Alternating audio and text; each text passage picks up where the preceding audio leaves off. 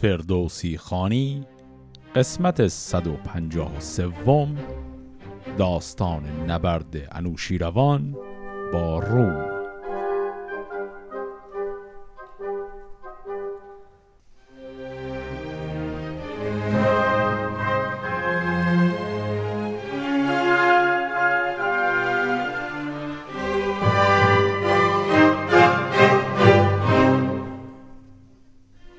در این قسمت می‌خوایم آخرین ماجرای مهمی که در دوران پادشاهی انوشیروان اتفاق میفته رو با هم بخونیم و بعدش هم یک سری خرده ماجراهایی هست که دیگه با اونها آرام آرام داستان‌های پادشاهی انوشیروان جمع میشه.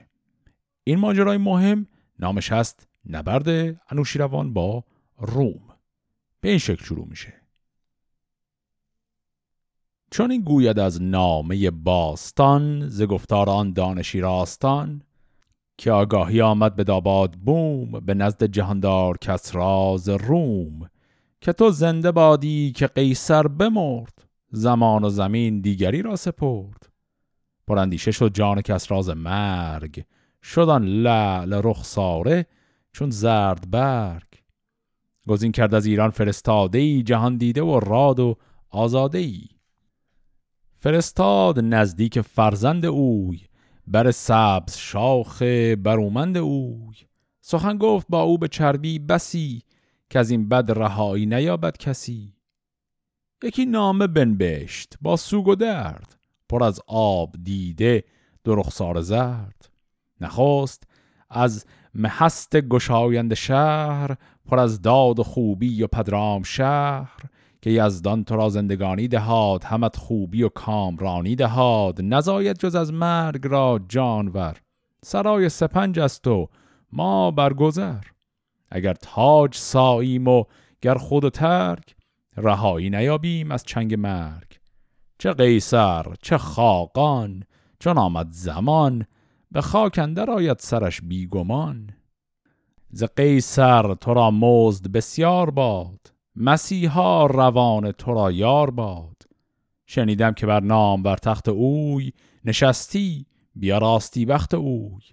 ز ما هرچه باید ز نیرو بخواه، از اسب و سلیح و ز گنج و سپاه. خب همین ابتدای داستان اتفاق مهم اینجا افتاد، اون همین که یک روزی به نوشین روان پیغام میدن که عمر شما دراز باد، خبر آوردیم که قیصر روم از دنیا رفته. ایشون مقدار ناراحت میشه چون رابطه ایران و روم در اون زمان رابطه خوبی بوده، مشکلی با هم نداشتن، هم پیمان بودن و خب ایشون ناراحت میشه و میخواد یک پیغامی بده به پسر اون قیصر که اون هم الان شده قیصر جدید و با اون پیغام هم یک تسلیتی گفته باشه به او و هم به نوعی رابطه مودت بین دو کشور رو خواسته که نشون بده هنوز پایداره. فرستاده از پیش کس را برفت، به نزدیک قیصر خرامید و تفت.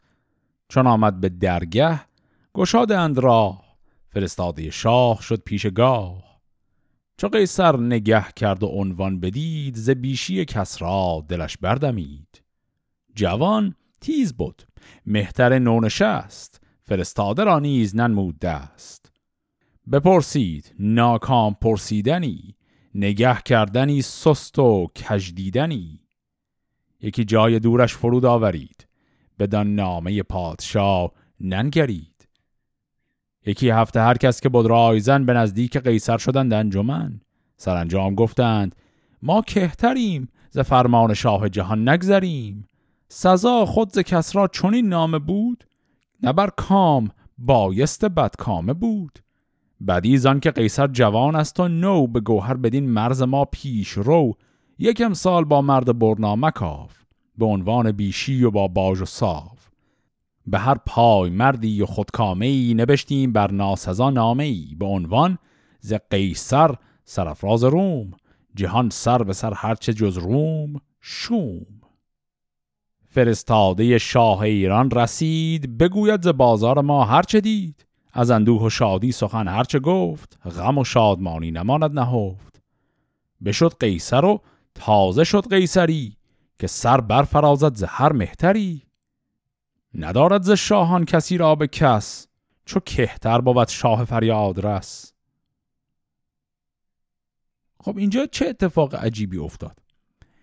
این فرستاده با نامه نوشین روان رفت به دربار این قیصر تازه. قیصر او رو جای دوری نشوند و اصلا درست احوالش رو هم نپرسید و خلاصه تمام اون رسم و رسومی که شما باید رعایت کنی رعایت نکرد عمدن، که نشون بده داره بی احترامی میکنه به فرستاده ایران. ادعاش هم اینه که این نامه‌ای که از کسری انوشیروان به ما رسیده خیلی نامه توهین‌آمیزیه. حالا چرا داره میگه نامه توهین‌آمیزیه؟ به دلیل عنوان اون نامه.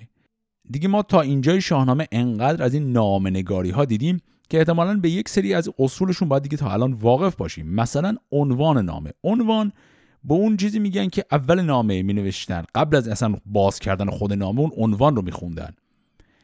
و عنوان اینجوریه که صرفاً نوشته از چه کسی به چه کسی، ولی خب این از و به یعنی فرستنده و گیرندش، این همجوری الکی نیست. اون القاب و اسامی که برای فرستنده و گیرنده نوشته میشه نشون میده که اون نامه از نظر وضعیت قدرت سیاسی و احترام سیاسی و دیپلماتیک به چه شکله. مثلا فرستنده خودش رو آیا برتر از گیرنده میدونه یا نه، با چه لحنی طرف خودش رو خطاب میکنه در عنوان و با چه لحنی گیرنده رو خطاب میکنه. خلاصه امر این که این نامه‌ای که آقای انوشیروان نوشته از قضا در عنوانش ایشون همونطور که اولش دیدیم کلمات بسیار بزرگی برای خودش به کار برده. تو اون ابیات دیدیم که نوشته بود از هست گشایند شهر پر از داد و خوبی و پدرام شهر. اینا شیوهی که انوشیروان تو عنوان داره درباره خودش حرف میزنه. بعد به نظر میرسه در عنوان اصلا مقام این قیصر تازه به پادشاهی رسیده رو ذکر نکرده، یعنی صرفاً گفته از من با این القاب خطاب تو. این بی احترامی تلقی شده در نزد همین آقای قیصر. بعد خود قیصر رایزنها و وزرای دربار رو جمع کرده که یک هفته بشینن فکر کنن که این چه شیوهی که ایشون برای ما نوشته. قضیه به نظر میاد از این جهت واضحه از زاویه انوشیروان که خب انوشیروان کلا روم رو متحد ایران میدونه، ولی درجه پایین‌تر رومه که داره به ایران باج و صاف میده دیگه. به همین دلیل از نظر انوشیروان کار عجیب غریبی نکرده. علاوه بر اون انوشیروان داره خطاب به کسی که از نظر سن و سال از خودش بچه‌تره هم حرف میزنه. انوشیروان بالاخره الان یه پیرمردیه، این قیصر جدیدیه، آدم بچه ساله و طبیعیه که انوشیروان به نظر خودش هیچ بی‌احترامی نکرده به این فرد، اما قیصر به خودش گرفته. این بزرگان و درباریان در نهایت به این نتیجه رسیدن که بله این نامه واقعا توهین‌آمیزه، این قیصر بزرگوار جدید ما رو اصلا نوشین روان آدم حساب نکرده و حالا میخوان در جوابش یک نامه بنویسن که به نوشین روان نشون بدن که نخیر، ما همون آدم قبلی نیستیم، ما قیصر تازه‌ای داریم که بسیار قدرتمنده.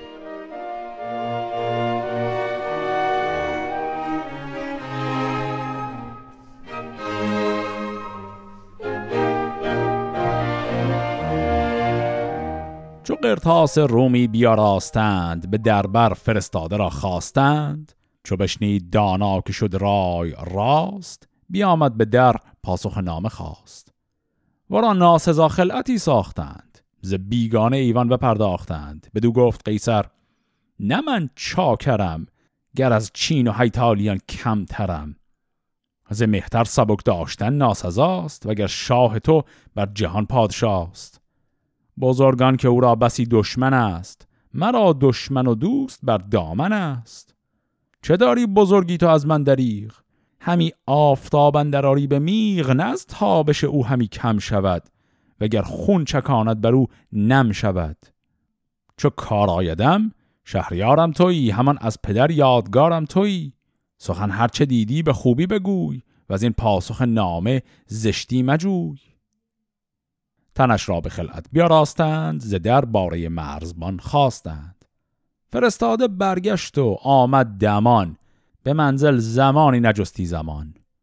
بیامد به نزدیک کسری رسید بگفتن کجا رفت و دید و شنید.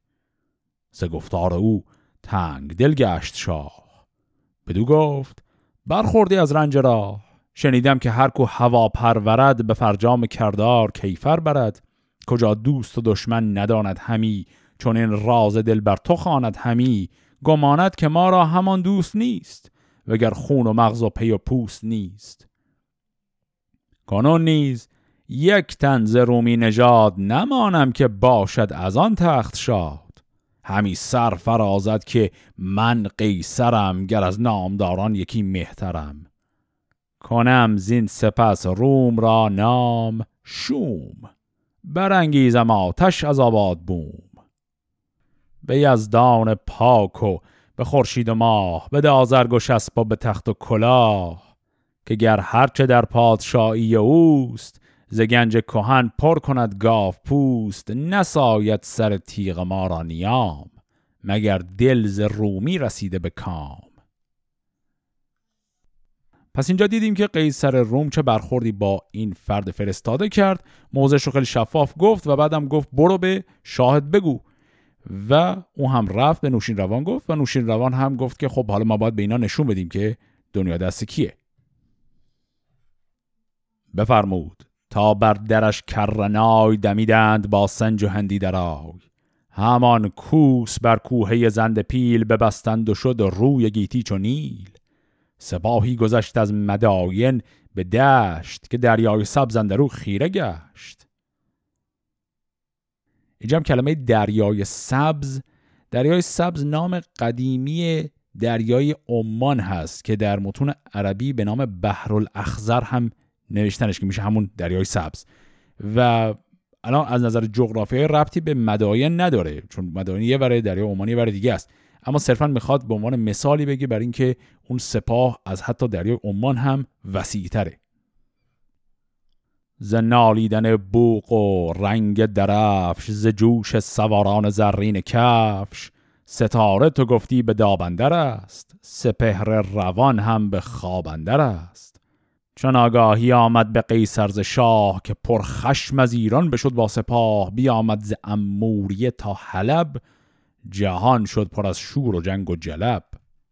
سواران رومی چو 300,000، حلب را گرفتند یک سر حصار. سپاه اندر آمد ز هر سو به جنگ، نبود جنگشان را فراوان درنگ. بیاراست بر هر دری منجنیق، ز گردان رومان که بود جاسلیق. حصار سقیلا بپرداختند، که از آن سو همی تاختند ساختند. حلب شد به کردار دریای خون، به زینهار شد لشکر باترون. به 2 هفته از رومیان 30,000 گرفتند و آمد بر شهریار. بی اندازه کشتند از ایشان به تیر، به رزمندرون چند شد دستگیر. به پیش سپه کنده ای ساختند، به شبگیر آب اندرون تاختند. به کنده ببستند بر شاه راه، فرو ماند از جنگ شاه و سپاه. خب پس در این جنگ که خیلی هم همچین داستانی سری جلو رفت، دیدیم که انوشیروان گفت نخیر، مثل این که این قیصر جوان خیلی حالیش نیست که اوضاع چجوریه. با یک لشکر بسیار عظیم ناگهان حمله کردند به مرز روم و دیدیم که چه سری لشکر رومی در حال عقب نشینی یک خندق بزرگی کند و آب انداختن توش، که مطمئن باشن سپاه ایران از اینجا دیگه جلوتر نمیتونه بره. پس به عبارتی لشکر ایران تونست یه بخش‌هایی از منطقه روم رو تسخیر کنه، لشکر روم رو هم شکست بده، اما دیگه کل روم رو نمیتونه بگیره. پشت این خندق فعلا معطل مونده. اینجا یه کلمه‌ای هم داشتیم یه مقداری توضیح میخواد. گفت که وقتی حلب رو رفتن و گرفتن، گفت به زینهار شد لشکر باترون. این کلمه باترون که اینجا اومده خیلی درست معلوم نیست جریانش چیه. یه حدسایی ما داریم. یه حدس اینه که شاید واقعا اسم یک سردار رومی بوده و این شکل تلفظش شکل معرب یا فارسی شده، یه کلمه لاتینیه به این شکل در اومده. این حدس رو میشه تا حدی تقویت کرد به خاطری که اسم این آقا همین کلمه باترون یه ذره جلوتر تو همین داستان دوباره میاد و میشه حدس زد خب اشاره به یک فردیه، یا احتمال داره اشاره به مقام خاصی بوده باشه، چون کلمه باترون شباهت داره به کلمه لاتین پیترون یا پاترون که اون کلمه اشاره داره به طبقه اشرافی روم. همونطور که در شاهنامه گهگاه مثلا کلماتی مثل موبد یا پهلوان به شکل کلی به یک طبقه خاصی از اشرافیان اطلاق میشه، ممکنه این پاترون هم یا باترون معادل همون باشه و اینجا اشاره به یه سردار خاص نیست، بلکه کلا منظورش مثلا پهلوان یا سردار سپاه روم به شکل کلی بوده باشه. در هر حالت فردی که یا حالا لقبش باترون بوده یا اسمش باترون بوده، اینجا اسیر شده و لشکرش زینهار خواسته و به این شکل شهر حلب رو اینا از دست دادن. برآمد برین روزگاری دراز، به سیم و زر آمد سپهرانیاز. سپهدار روزی دهان را بخواند و از آن جنگ چندی سخنها براند، که این کار با رنج بسیار گشت، به داب و به کنده نشاید گذشت. سپه را درم باید و دستگاه، همان اسب و خفتان و رومی کلاه. سوی گنج رفتند روزی دهان، دبیران و گنجور شاه جهان. از اندازی لشکر شهریار، کم آمد درم تنگ 300,000. بیامد بر شاه موبد شو گرد، به گنجان چه بود از درم یاد کرد. دو جمع کرد شاهن در آن کار چهر، بفرمود تا رفت بوزرجمهر. بدو گفت گر گنج شاید تهی، چه باید مرا تخت شاهنشهی. برو هم کنون ساروان را بخواه، هیونان بختی برافکن به راه. 100 از گنج مازندران بار کن، وزو بیشتر بار دینار کن. به شاه جهان گفت بوزرجمهر، که ای شاه با داد و با رای و مهر. سوی گنج ایران دراز است راه، تهی دست و بیکار ماند سپاه. بدین شهرها گرد ما درک هست، کسی گو درم بیش دارد به دست. ز بازارگان و ز دهقان درم، اگر فام خواهی نگردد دو جم. بدین کار شد شاه هم داستان، که دانای ایران بزد داستان. فرستاده ای جست بوزرجمهر، خردمند و شادان دل و خوب چهر. بدو گفت از ایدر 3 اسپه برو، گزین کن یکی نام بردار گو. ز بازارگانان و دهقان شهر، کسی را کجا باشد از نام بر. ز بهر سپه این درم فام خواه، به زودی بفرماید از گنج شاه. اتفاقی که اینجا افتاد این بود که لشکر ایرانی مدت پشت این خندق معطل شده، زمان طولانی شده. لشکر ایران هم گفتیم 300,000 نفر، لشکر بسیار عظیمیه و اینا دوچار مشکل بودجه شدن، الان پول کم دارن.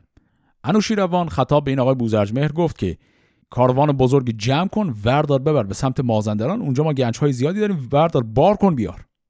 مازندران هم که میدونیم منطقه در هند، بعد از اینجایی که اینا هستن که شام باشه، از شام تا هند خیلی راهه. بوزرجمهر میگه حالا من تا برم و بیام خیلی اتفاق ممکنه بیفته، ما الان به پول احتیاج داریم، نمیشه حالا وایسا تا اون پول بیاد. بوزرجمهر پیشنهادی میده، میگه که از بزرگان همین منطقه، به هر حال انسان‌های ثروتمند ایرانی که همینجا هستن، ازشون درخواست وام بکن، یعنی اینا کمک مالی بکنن، شاه تضمین کنه که اون پول رو به اینا برمیگردونه. و خب به هر حال تضمین تو هم به عنوان شاه اینقدر اعتبار داره که مردم حاضرشن پول بیارن و این مشکل کم بوده بودجه نظامی ما رو الان که خیلی شدید احتیاج بهش داریم حل کنن، حالا تا بعدن درست میشه. انوشیروان این حرف رو پذیرفت و الان بوزرجمهر به سرتاسر همین منطقه فرستادگان فرستاده که از بزرگان کی حاضره کمک مالی کنه. بیامد فرستاده خوش سخن، که نو بود در سال و دانش کهن. پیامبر به دندیشه باریک بود، بیامد به شهری که نزدیک بود. درم خواست فام از پی شهریار، بر او انجمن شد بسی مایدار. یکی کفشگر بود و موزه فروش، به گفتار او پهن بگشاد گوش. درم چند باید؟ بدو گفت مرد، دلاور شمار درم یاد کرد. چون این گفت که پر خرد مایدار، 40 مره، هر مره 100,000. بدو کفشگر گفت کین من دهم، سپاسیز گنجور بر سر نهم. بیاورد کپان و سنگ و درم، نبود هیچ دفتر به کار و قلم. چو بازارگان را درم سخته شد، فرستاده زان کار پرداخته شد. بدو کفشگر گفت که خوب چهر، برنجی بگویی به بوزرجمهر، که اندر زمان مرا کودکیست، که بازار او بر دلم خار نیست. بگویی مگر شهریار جهان، مرا شاد گرداندن در نهان. که او را سپارم به فرهنگیان، که دارد سر مایه و هنگ آن. فرستاده گفت این ندارم برنج، که کوتاه کردی مرا راه گنج. خب اتفاق جالب و بامزه اینجا افتاد. این فرستاده‌ای که قرار بود بره و در اطراف اکناف بگرده این مبالغ رو پیدا کنه، رسید به یک شهری. یک فرد موزه فروش، موزه هم که میدونیم یعنی چکمه، ایشون کارش کفش فروشی بوده. این فرد موزه فروش میاد و به این پیغام رسان میگه که چقدر پول لازمه. اون فرد رقم رو میگه، رقم خیلی بالاییه. گفت 40 مره، مره یعنی همون دفعه، بار. گفت یعنی 40 بار، هر بار 100,000، یعنی 40 ضرب در 100,000 دینار ما میخوایم. بعد این رقم بسیار بالا رو این فرد کفش فروش گفت که من همه رو میدم، و ایشون میره و ترازو و سنگ و درم میاره که خب به هر حال کیسه های درم رو اندازه بگیرن و اندازه میگیرن و همه پولا رو میده. بعد که این پولا رو میده میگه من یه تقاضایی فقط دارم، این تقاضای من رو لطف کن به بوزرجمهر برسون اگر زحمتت نمیشه. اون فرد میگه چه تقاضاییه؟ میگه من یک پسری دارم، این پسر من دوست دارم بسپارمش به فرهنگیان تا اون دانش لازم به هر حال انسان‌های درجه بالا رو کسب کنه، و این لطف رو به من بکنین، پیغام رو به بوزرجمهر برسون که این کار رو برای من انجام بده. خب حالا اینجا برای ما یه سوالی ممکنه پیش بیاد، اون همین که این فرد کفش فروش اگه اینقدر خودش پول داره چرا الان باید بره به بوزرجمهر بگه لطفاً بفرست بچه منو پیش فرهنگیان؟ خب تو همین پولا رو خرج کن، کارا رو انجام بده دیگه. قضیه اینجا اینه که داستان میخواد یه نکته رو برای ما بگه درباره جهان ایدئال نظام فکری ساسانی، و اون هم همون جهان طبقاتیه، نظام طبقاتی که درش هر کسی یه جایگاهی داره. نکته در اینه که شما وقتی که شاغل به یک شغل درجه پایینی مثل کفاشی و کفش فروشی هستی، این درجه شما در به اصطلاح نژاد شما این یک تأثیری داره و شما از اون نژادی نیستی که بتونی به درجات بالای اجتماع برسی، و به همین دلیل هم اصلا شدنی نیست که یک فردی کفش فروش حتی اگر خیلی هم پول بتونه کسب کنه، یعنی بالاخره کاسبیش خیلی رونق داشته باشه، اون فرد کفش فروش بتونه بچه‌شو بفرسته جایی که انسان‌های از درجات بالای اجتماعی بچه‌شون رو میفرستن. این فرهنگیان که اینجا شنیدیم در حقیقت مدارسیه که بچه‌های شاه و پهلوانان و موبدان و دبیران دربار اینا بچه‌شون رو میفرستن اونجا. کفش فروش نمیتونه بچه‌شو بفرسته اونجا. به همین دلیل هم این آقای کفش فروش این لطف رو داره میکنه که این پول رو بده، در ازاش میگه آقای بوزرجمهر یه با اصطلاح امروزی یه پارتی واسه ما جور کنه که من بتونم بچه‌ام بفرستم همچین جایی که این آینده بچه من از وضعی که خودم دارم بهتر باشه و در این پله‌های اجتماعی به اصطلاح بتونه بره بالا. حالا جواب بوزرجمهر ببینیم به چه شکله. بیامد بر مرد دانا به شب، وزان کفشگر نیز بگشاد لب. بر شاه شد شاد بوزرجمهر، بران خواسته شاه بگشاد چهر. چون این گفت از آن پس که یزدان سپاس، مبادم مگر پاک و یزدان شناس. که در پادشاهی یکی موزه دوز، بر این گونه شاد است و گیتی فروز. که چندین درم ساخته باشدش، مبادا که بیداد بخراشدش. نگر تا چه دارد کنون آرزوی، بماناد بر ما همین راه و خوی. چو فامش به توزی درم 100,000 بده، تا بماند زما یادگار. بدان زیر دستان دلاور شوند، جهانجوی و با تخت و افسر شوند. مبادا که بیدادگر شهریار، درفشان بود جز که پرهیزگار. پس بوزرجمهر میره خبر میده که یک فرد، یک کفش فروش به تنهایی کل اون پولی که ما احتیاج داشتیم رو تونست جور کنه برامون. نوشین روان بسیار خوشحال میشه و این شکلی خوشحالشو نشون میده که میگه اولا وقتی میخوایم پول این رو بهش پس بدیم، اون وام رو بهش پس بدیم، 100,000 درم اضافی هم بده بهش که خوشحال شه. علاوه بر اون این رو نشونه خیلی خوبه میگیره، میگه چقدر وضع کشور و مملکت و پادشاهی ما خوبه که کفش فروش تونسته اینقدر درآمد داشته باشه، و این رو نشانه میگیره از اینکه چقدر تونسته خوب کشور رو اداره کنه. حالا آقای بوزرجمهر میخواد اون تقاضای فرد کفش فروش رو هم به شاه بگه. به شاه جهان گفت بوزرجمهر که ای شاه نیکختر و خوب چهر. یکی آرزو کرد موزه فروش، اگر شاه دارد به گفتار گوش. فرستاده گوید که این مرد گفت، که شاه جهان با خرد باد جفت. یکی پور دارم رسیده به جای، به فرهنگ جویت همی رهنمای. اگر شاه باشد بدین دستگیر، که این پاک فرزند گردد دبیر. ز یزدان بخواهد همی جان شاه، که جاوید باد این سزاوارگاه.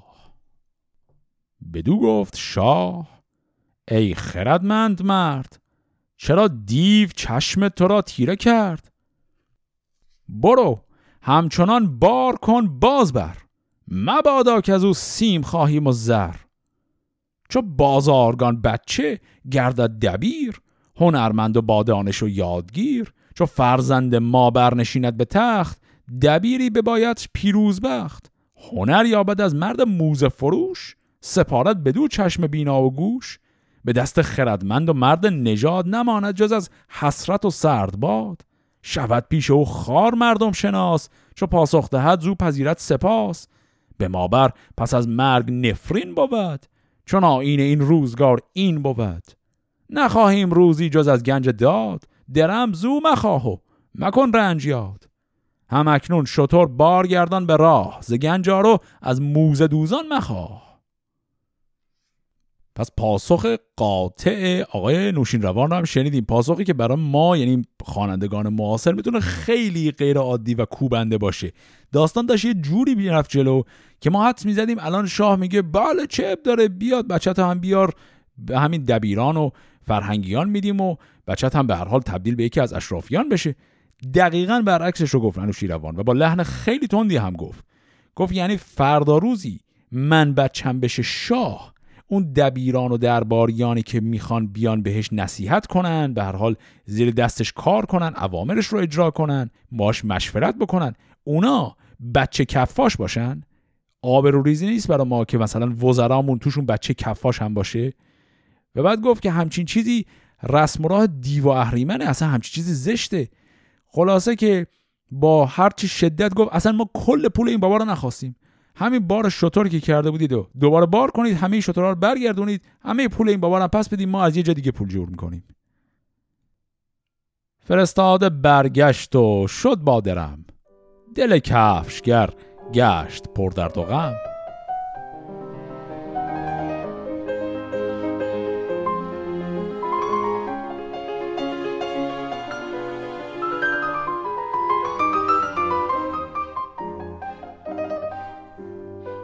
شب آمد غمی شد ز گفتار شاه، خروش جرس خواست از بارگاه.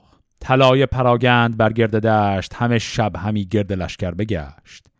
ز ماهی چو بنمود خورشید تاج، برافگند خلعت زمین راز عاج.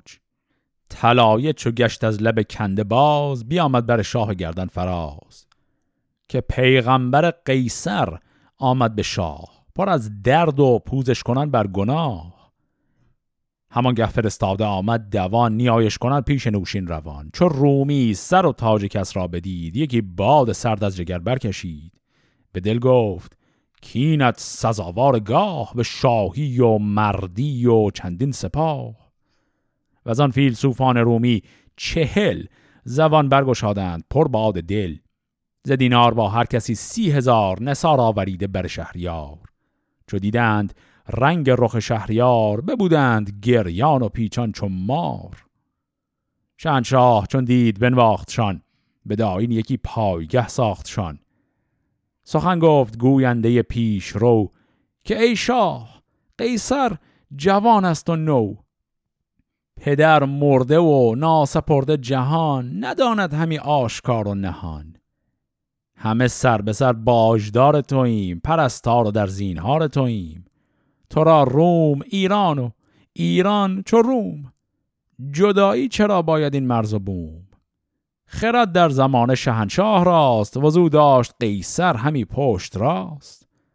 چه خاقان چینی چه در هند شاه، بدویند زیبای تخت و کلاه. اگر کودکی نارسیده به جای، سخن گفت بی دانش و رهنمای.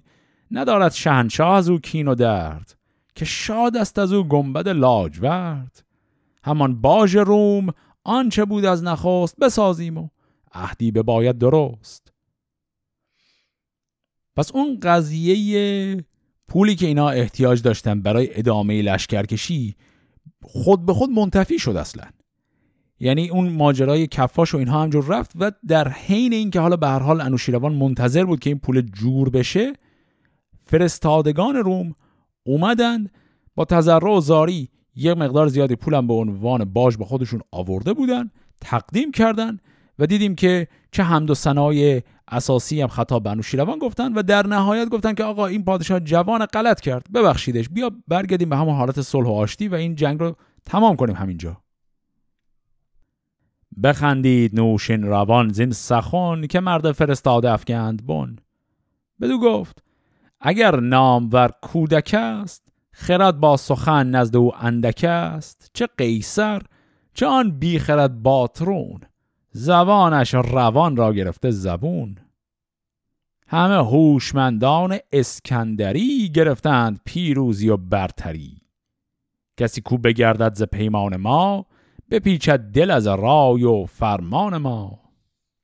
از آباد بومش براریم خاک، ز گنج و ز لشکر نداریم باک. پس اینجا آقای انوشیروان با یک لحن کنایی میپذیره این پیغام صلح رو. یک کنایه هم میزنه، معناش خیلی درست واضح نیست، ولی خب به هر حال جالبه که تمرکزی بکنیم برش. این هم که میگه اگر این قیصر و این باترون، همین به هر حال سردارش، اگر اینا احمقن، جوانن، باز خوبه که انسانهایی که درجه درایت و هوش و شعورشون مثل اسکندر حداقل روی کار هستن که بهش یه پندی بدن که بیاد و کار درست کنه. منظورش به همین فرستادگان و فیلسوفانی که الان اومدن، یعنی داره میگه شماها حداقل اون درایت مثل اسکندر روم رو دارید که اون درایت رو قاعدتا قیصر باید میداشت که نداره. حالا این کنایش عجیبیش به چیه؟ اونم این که در نگرش ساسانی اسکندر نماد پلشتیه دیگه. قبلا داشتیم دوره شاپور و اردشیر و اینا چجوری درباره اسکندر حرف میزدن. تو نگرش اینا اسکندر آدم خوبی نیست. بلکه اینجا داره رو به اینا میگه، میگه شما حداقل در هوش و درایت مثل اسکندر هستید. یک کمی عجیبه. چیز دیگه ایش هم که عجیبه اینه که در واقعیت داستان اتفاقا اسکندر خلاف کاری که اینا دارن میکنن و کرد. اصلا شروع ماجرای اسکندر اینجوری بود که روم باید به ایران یه سری هدایا و باج مثل همیشه میداد، اسکندر گیر داد که من نمیدم و اصلا اون ندادن باعث شد اینا شروع کنن به جنگ و بعد اسکندر اومد ایران رو گرفت و الی آخر. اینجا الان برعکسشه. حالا این برعکس احتمالش هست که اینجا در حقیقت لحن آقای انوشیروان کنایه واقعا، یعنی دیده طرف داره میبازه، داره با حالت مسخره کردن رو به این فیلسوفان و فرستادگان میگه باز شما عقل و هوش اسکندر رو دارید. یعنی به ظاهر نوشیروان داره ازشون تعریف میکنه اما در حقیقت داره بهشون توهینی هم میکنه. به هر حال این کلمه و این ارجاعش به اسکندری مقدار عجیب غریب هست، اما در نهایت این فرستادگان هم میپذیرن و اینطوری جواب میدن. فرستادگان خاک دادند بوس، چنانچون بود مردم چاپلوس. که ای شاه پیروز برتر منش، ز کار گذشته مکن سرزنش. همه سر به سر خاک رنج توییم، همه پاسبانان گنج توییم. چو خوشنود گردد ز ما شهریار، بباشیم با کام و بهروزگار. ز رنجی که ای در شهنشاه برد، همه رومیان آن ندارند خورد. ز دینار پر کرده 10 چرم گاو، به گنج آوریم از پی باج و صاف. به کمی و بیشیش فرمان رواست، پذیرت زما گرچان ناسزاست. چون این داد پاسخ که از کار گنج سزاوار، دستور باشد به رنج. همه رومیان پیش موبد شدند، خروشان و با اختر بد شدند. فراوان ز هر در سخن راندند، همه راز قیصر برو خواندند. ز دینار گفتند و از گاوپوست، ز کاری که آرام روم اندروست. چون این گفت موبد که اگر زر دهید، ز دیبا چه مایه بران سر نهید. به هنگام برگشتن شهریار، ز دیبای زربفت باید 1000 که خلعت بابد شاه را هر زمان. چه با کهتر و چند با بدگمان. بر این برنهادند و گشتند باز، همه پاک بردند پیشش نماز. پس این دیگه آخرش هم میبینیم که طرف ایرانی یه منتی هم اضافه در روز سر طرف میذاره. این رومیان اومدن و به هر حال این همه دینارها و این همه سکه رو آوردن. شاه کلا پذیرفت پیشنهاد صلح رو، ولی وقتی بحث پول و به هر حال هدایا شد، صرفا گفت که برید به همین درباریان موبد ما یا در حقیقت همون کسی که گنجور و مسئول حساب کتاب مالی، گفت اینا رو دیگه برید با اون حساب کنید. یعنی به هر حال شأن من شاه از این بالاتره که حالا عدد و رقم حساب کتابا رو با من بخواید بگید. اینا رفتن پیش این موبد و این عدد و رقم ها رو به هر حال عرضه کردن. موبد گفت که خب حالا این پولا به کنار، درستش اینه که علاوه بر این پولها شما دیبا، یعنی همین پارچه‌های گران قیمت هم وردارید بیارید. فقط پول که نیست که، برید و 1000 تا تاقه از این دیبای زربفت هم بیارید. یعنی این پولا کمه، اون هم اضافه کنید. اون هم باز پذیرفتند و حالا رفتن که این رو بیارند و به این شکل پیشنهاد صلح رسما پذیرفته شد.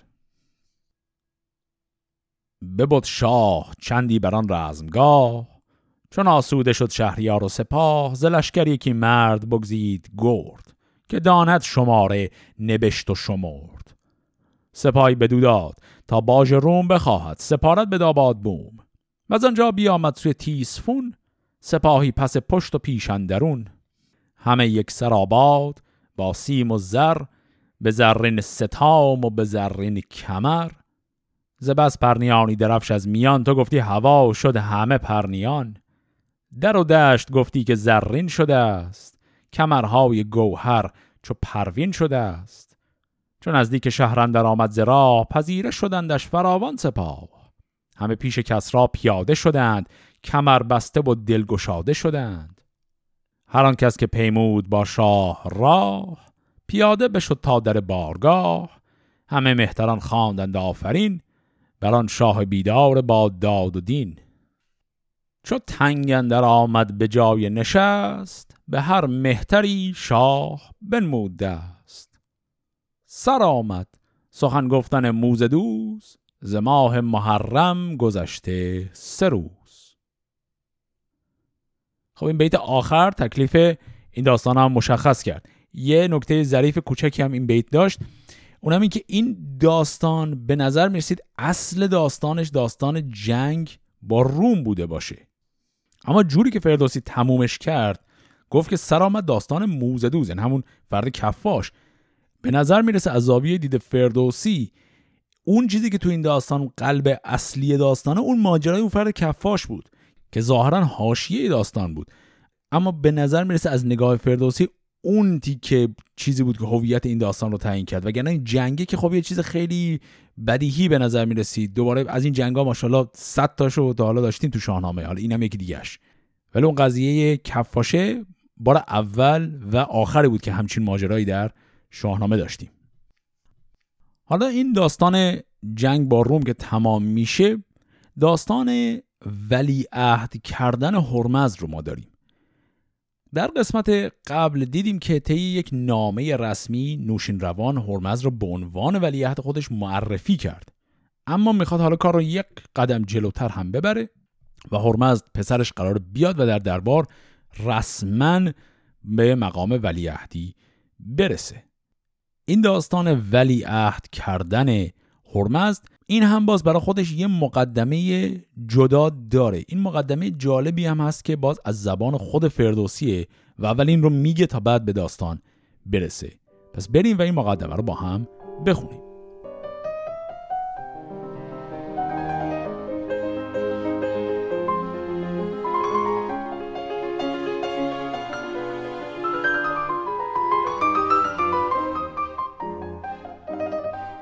سرایند دهقان آموزگار، چه گفتن در این گردش روزگار؟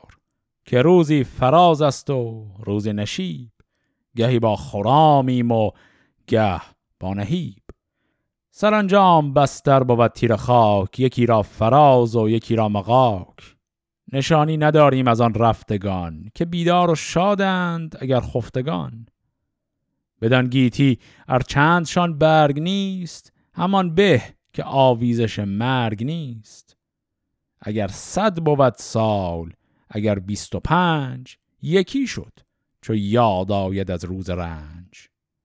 چه آن کس که گوید خرام است و ناز، چه گوید که درد است و رنج و نیاز. کسی را ندیدیم مرگ آرزوی، ز بیراه و از مردم نیک خوی. چه دینی چه آهرمن بت پرست، ز مرگند بر سر نهاده 2 دست. چو سالت شده ای پیر بر 61، می و جام آرام شد بی نمک. نبندد دل اندر سپنجی سرای، خرد یافته مردم پاک رای. به گاه بسیچیدن مرگ، می چو پیراهن شعر باشد به دی، فسرده تن اندر میان گناه، روان سوی فردوس گم کرده راه. ز یاران بسی ماند و چندی گذشت، تو با جام و همراه مانده به دشت.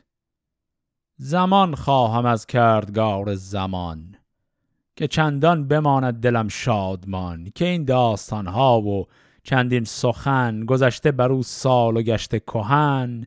ز هنگام گرشاه تا یزدگرد، ز گفت من آید پراگنده گرد.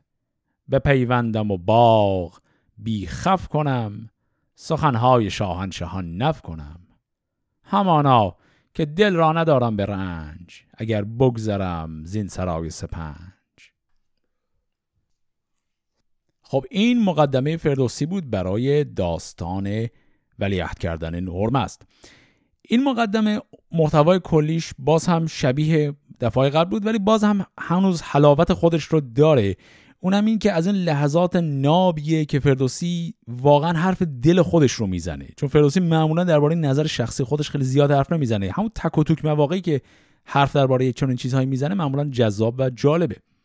باز هم داره بحث درباره این میکنه که پیر شده، مرگ نزدیکه و دعا میکنه که انقدر خدا عمر بهش بده که بتونه این کتاب رو که شروع کرده به اتمام برسونه.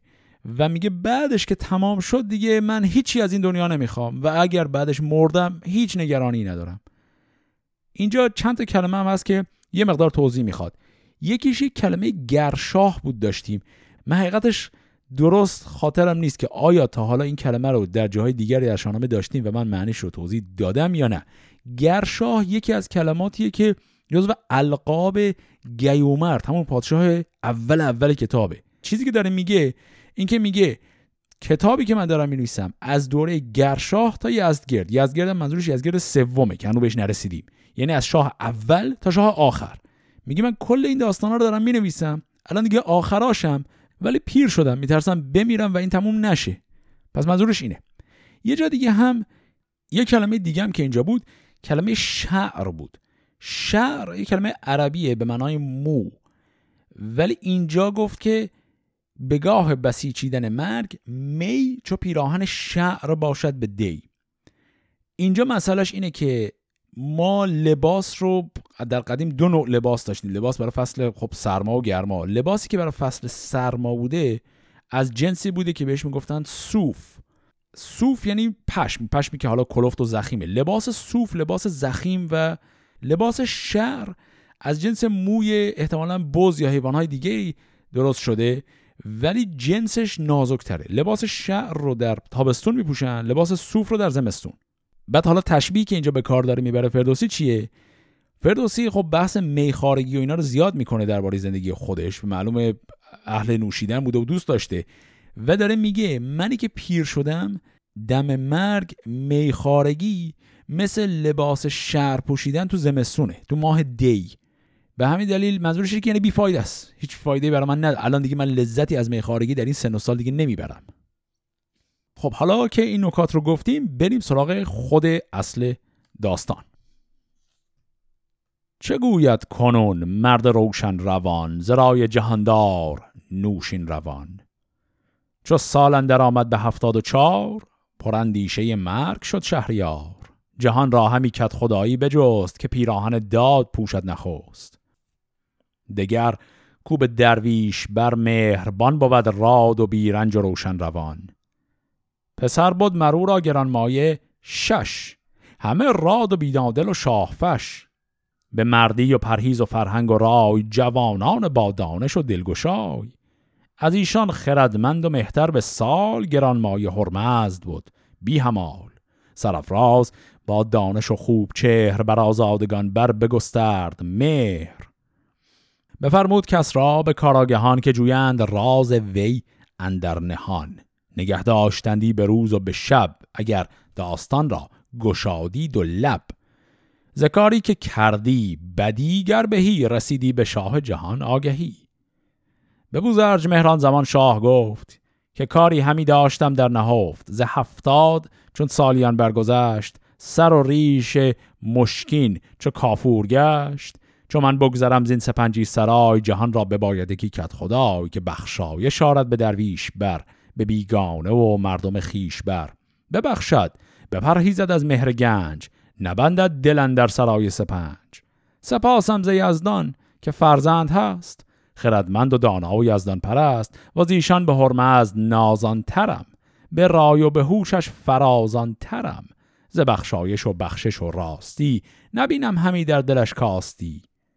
کنون موبدان و ردان را بخواه، کسی کو کند سوی دانش نگاه، به دانش ورا آزمایش کنید، هنر بر هنر بر فزایش کنید. پس دیدیم که آقای نوشین روان اینجا گفته شد سنش به 74 سالگی رسیده، دیگه خیلی نگران مرگ هست و ایشون 6 تا پسر داره، بزرگترینش همین آقای هرمزده و ایشون از یه مدتی قبل جاسوسانی رو، کاراگهانی رو مأمور کرده که کار و افعال آقای هرمز رو گزارش کنن بهش، میخواد ببینه که هرمز چجور آدمیه، به هر حال در خفاش کار خوب کار بد چه کار میکنه و این گزارش‌ها رو بهش میرسونن.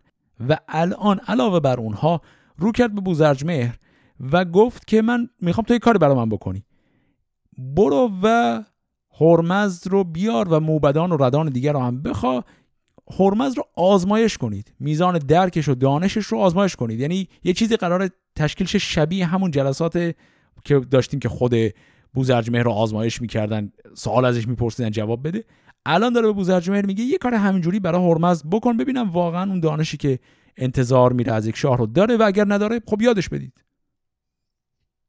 شدند اندران موبدان انجمن، زهر در پژوهنده و رایزن، جهانجوی هرمز را خواندند، بر نامدارانش بنشاندند، نخستین سخن راند بوزرجمهر، که ای شاه نیکختر خوب چهر، چه دانی که از او جان پاک و خرد، شود روشن و کال بد برخورد. چون این داد پاسخ که دانش به است، که داننده بر مهتران بر مه است، به دانش بود مرد را ایمنی، ببندد ز بد دست آهرمنی، دگر بردباری و بخشایش است، که تن را بدون نام آرایش است، فروتن سه دیگر کس و دادگر، شکیبا و جویای دین و هنر.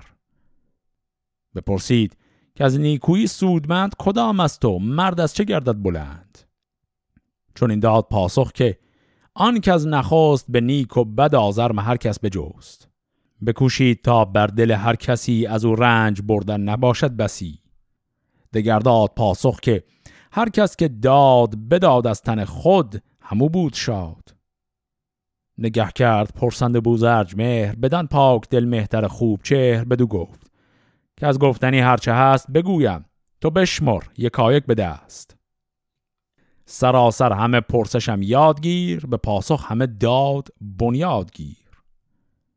سخن را مگردان پس و پیش هیچ جوان مردی و داد دادن بسیج اگر یادگیری چنین بیگمان گشاده است بر تو در آسمان که چندین به گفتار بشتافتم ز پرسنده پاسخ فزون یافتم جهاندار آموزگار تو باد خرد جوشن و بخت یار تو باد کنون هرچه دانم بپرسم به داد تو پاسخ گزاران چه آید یاد ز فرزند کو بر پدر ارجمند کدام است شایسته و بیگزند به بخشایش دل سزاوار کیست که بر درد او بر بباید گریست ز کردار نیکی پشیمان کراست که دل بر پشیمانی او گواست سزا کیست کو را نکوهش کنیم ز کردار او چون پژوهش کنیم ز گیتی کجا بهتر آید گریز که خیزد از آرام او رست خیز بدین روزگار از چه باشیم شاد گذشته چه بهتر که گیریم یاد زمانه که آن را بباید ستود کدام است و ما بر چه داریم سود گران مایه‌تر کیست از دوستان که از آواز او دل شود بوستان کرا بیشتر دوست اندر جهان که شادند بدوی آشکار و نهان همان نیز دشمن کرا بیشتر که باشد بر او بر بدندیشتر سزاوار آرام بودن کجاست که دارد جهاندار از او پشت راست زگیتی زیانگار ترکار چیست که بر کرده خود بباید گریست ز چیزی که مردم همی پرورد چه چیز است کان زودتر بگذرد ستمگر که نزدیک او شرم نیست، کدام است کش مهر و آزرم نیست؟ تباهی به گیتی ز گفتار کیست؟ دل دوستان پر از آزار کیست؟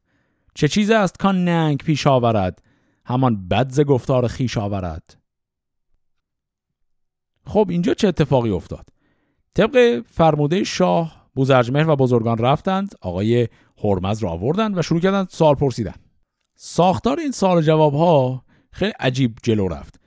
اولش خیلی به نظر میرسید شبیه همون سوالایی که قبلا داشتیم که یه سوال ایشون میپرسه، اون طرف جواب میده، دوباره یکی، ولی بوزرجمهر این قضیه سوال جواب رو خیلی جدی گرفته و اصلا برده به یک سطح خیلی بالایی.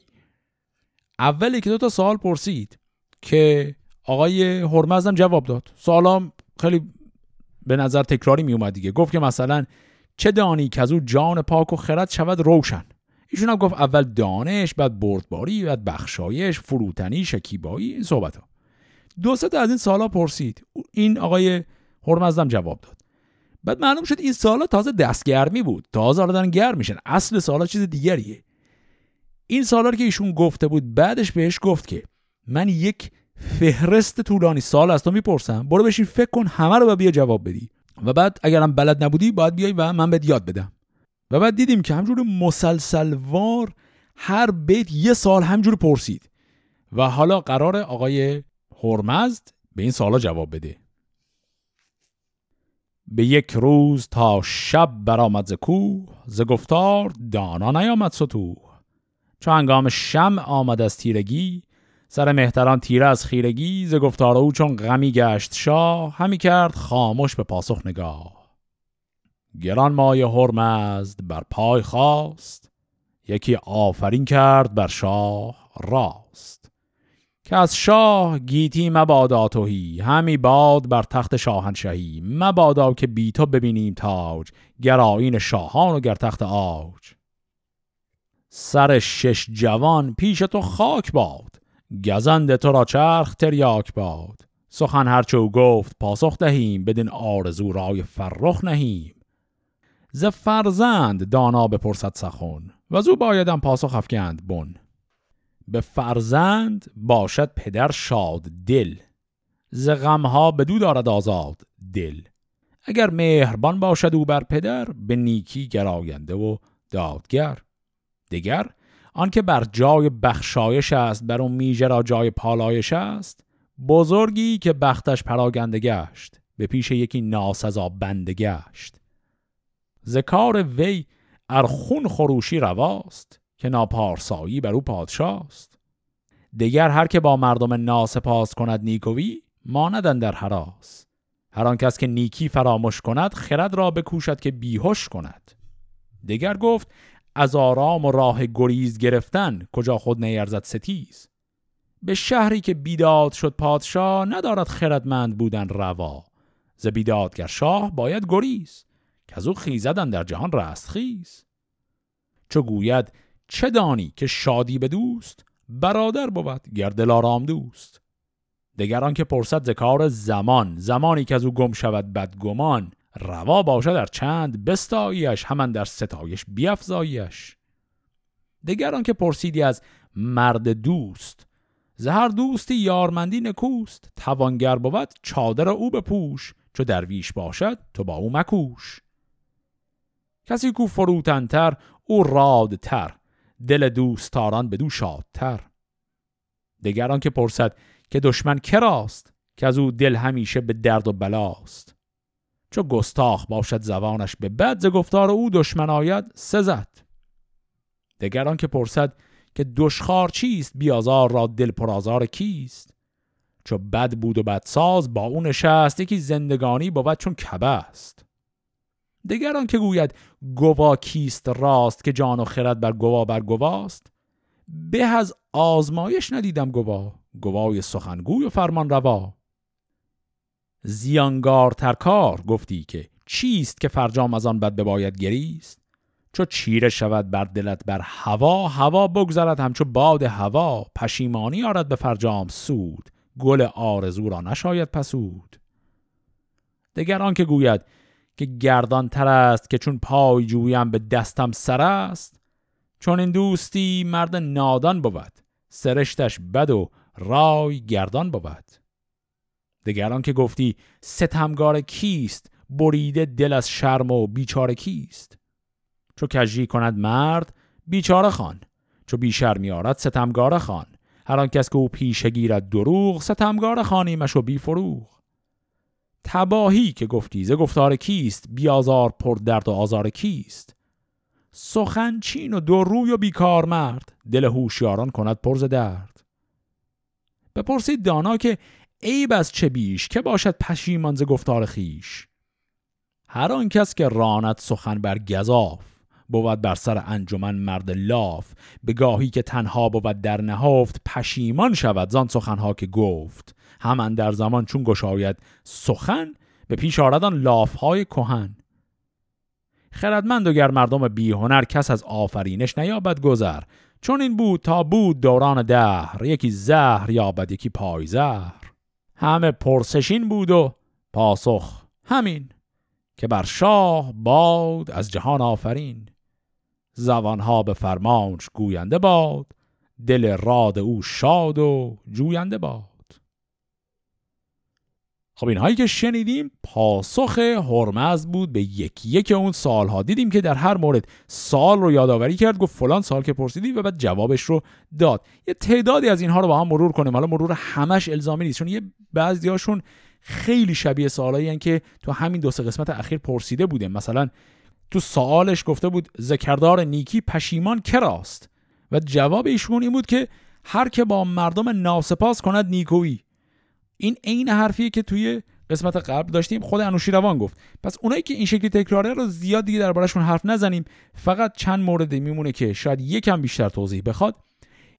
بعد یک سالی بوزرجمهر پرسیده بود، گفته بود زمانه که آن را به باید ستود، کدام است و ما بر چه داریم سود؟ یعنی چه زمانی هست که خوبه؟ ایشون گفت دگر آن که پرسد ز کار زمان، زمانی که از او گم شود بد گمان، روا باشه در چند بستاییش، همان در ستایش بیافزایش. پس بهترین زمان زمانه‌ایه که آدم دشمن و بد گمان نداشته باشه.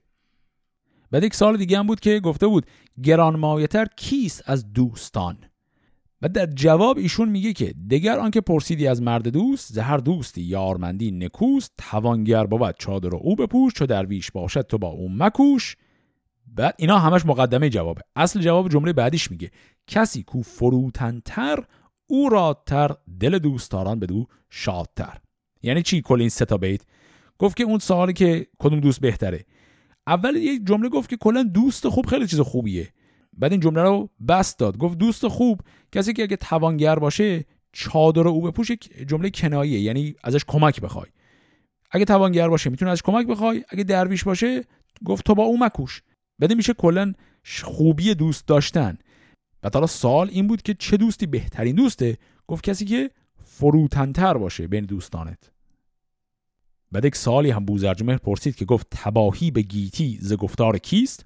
جواب ایشون این شکلی بود که تباهی که گفتی ز گفتار کیست، بیازار پر درد و آزار کیست، سخنجوی و دو روی و بیکار مرد.